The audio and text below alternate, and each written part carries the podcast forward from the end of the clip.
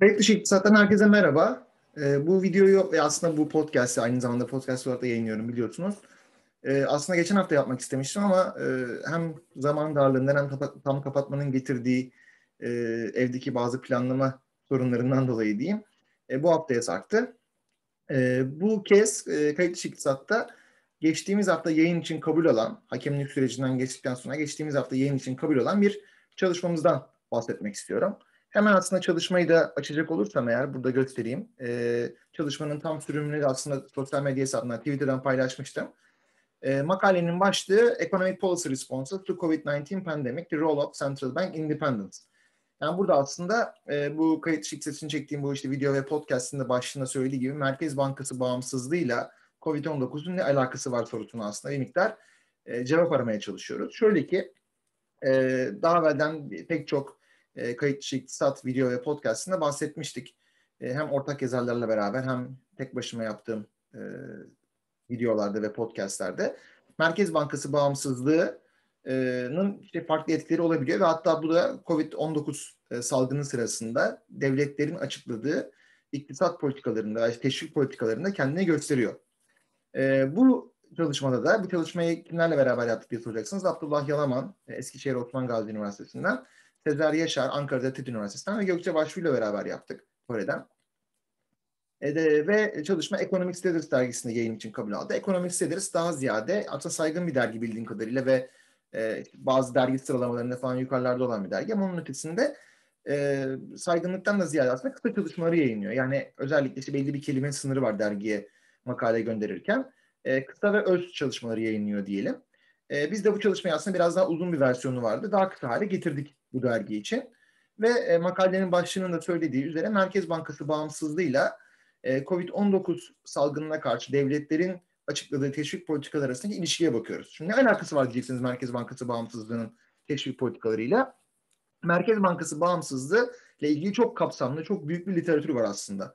E, bu literatürden birazcık Merkez Bankası başkanlık başkanındaki Türkiye'deki guvernöründeki değişimler sırasında görevden almalar sırasında ve yeni başkan atamaları sırasında birazcık bahsetmiştim açıkçası. Oraya tekrar girmek istemiyorum ama 1980'lerden gelen çok büyük bir literatür var. Bunu söylemek lazım Merkez Bankası bağımsızlığı ile ilgili ve Merkez Bankası bağımsızlığının da ölçüleri var ve bununla ilgili de en temel ölçü Bilkent Üniversitesi'nden bilin ne yaptı hocanın da katkıda sağladığı işte Cookie Erman Web ne yaptı endeksi diye geçen Merkez Bankası bağımsızlık endeksi. Daha ziyade işte Merkez Bankası kanunlarında ki e, belli işte görev tanımları, Merkez Bankası başkanlarının veya para politikası e, kurullarının e, karar alma süreçlerindeki bağımsızlıkları, nereden bağımsızlıkları? Yürütme organından, yasama organından bağımsızlıkları ile ilgili belli kanun maddelerini Merkez Bankası bağımsızlığı olarak ölçebiliyorlar. Bu dejur indeks oluyor. Çünkü dejur demek yani yasada geçen, e, yasada yazana göre olan endeks. Bir de bunun de kısmı var.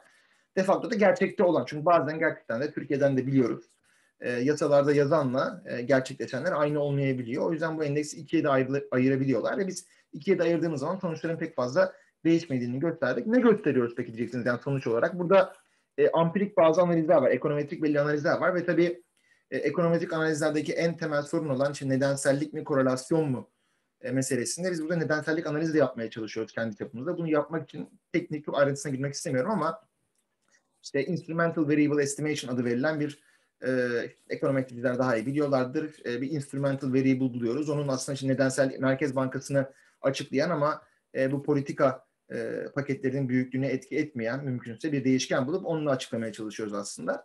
Sonuç olarak Merkez Bankası bağımsızlığıyla da bu politika, e, teşvik politikaları büyüklükleri arasında bir ilişki yakalamaya çalışıyoruz. Nasıl bir ilişki yakalamaya çalışıyoruz? Ya da nasıl bir ilişki yakalıyoruz daha doğrusu? Yani başlarken buna böyle bir ilişki çıkar çıkmaz diye bir e, açıkçası e, ön bir hipotezimiz yok diye itiraf etmek gerekirse. Şunu bulduk. E, para politikası ayağında ki para politikası ayağında iki değişkenimiz var bizim. Bu e, teşvik politikalarının büyüklüğünü ölçen bir faiz oranlarındaki indirim pandemi sırasında, pandemi öncesine göre bir de rezerv katsayı oranlarındaki indirim yine pandemi sırasında, pandemi öncesine göre.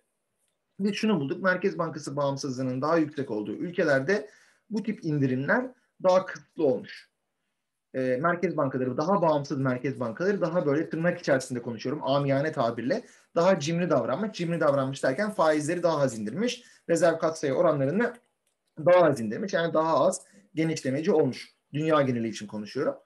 E, Buna ek olarak ama merkez bankaları bu şekilde davranırken para politikasına karar veren merkez bankaları, daha bağımsız merkez bankaları, gene merkez bankalarının daha bağımsız olduğu ülkelerde maliye politikası ve gene büyük ölçüde yürütme organının e, yetkisinde olan makrofinansal politika, yani işte ne bileyim devlet bankaları ile ucuz kredi verilmesi vesaire gibi bunlar daha teşvik edici olmuş.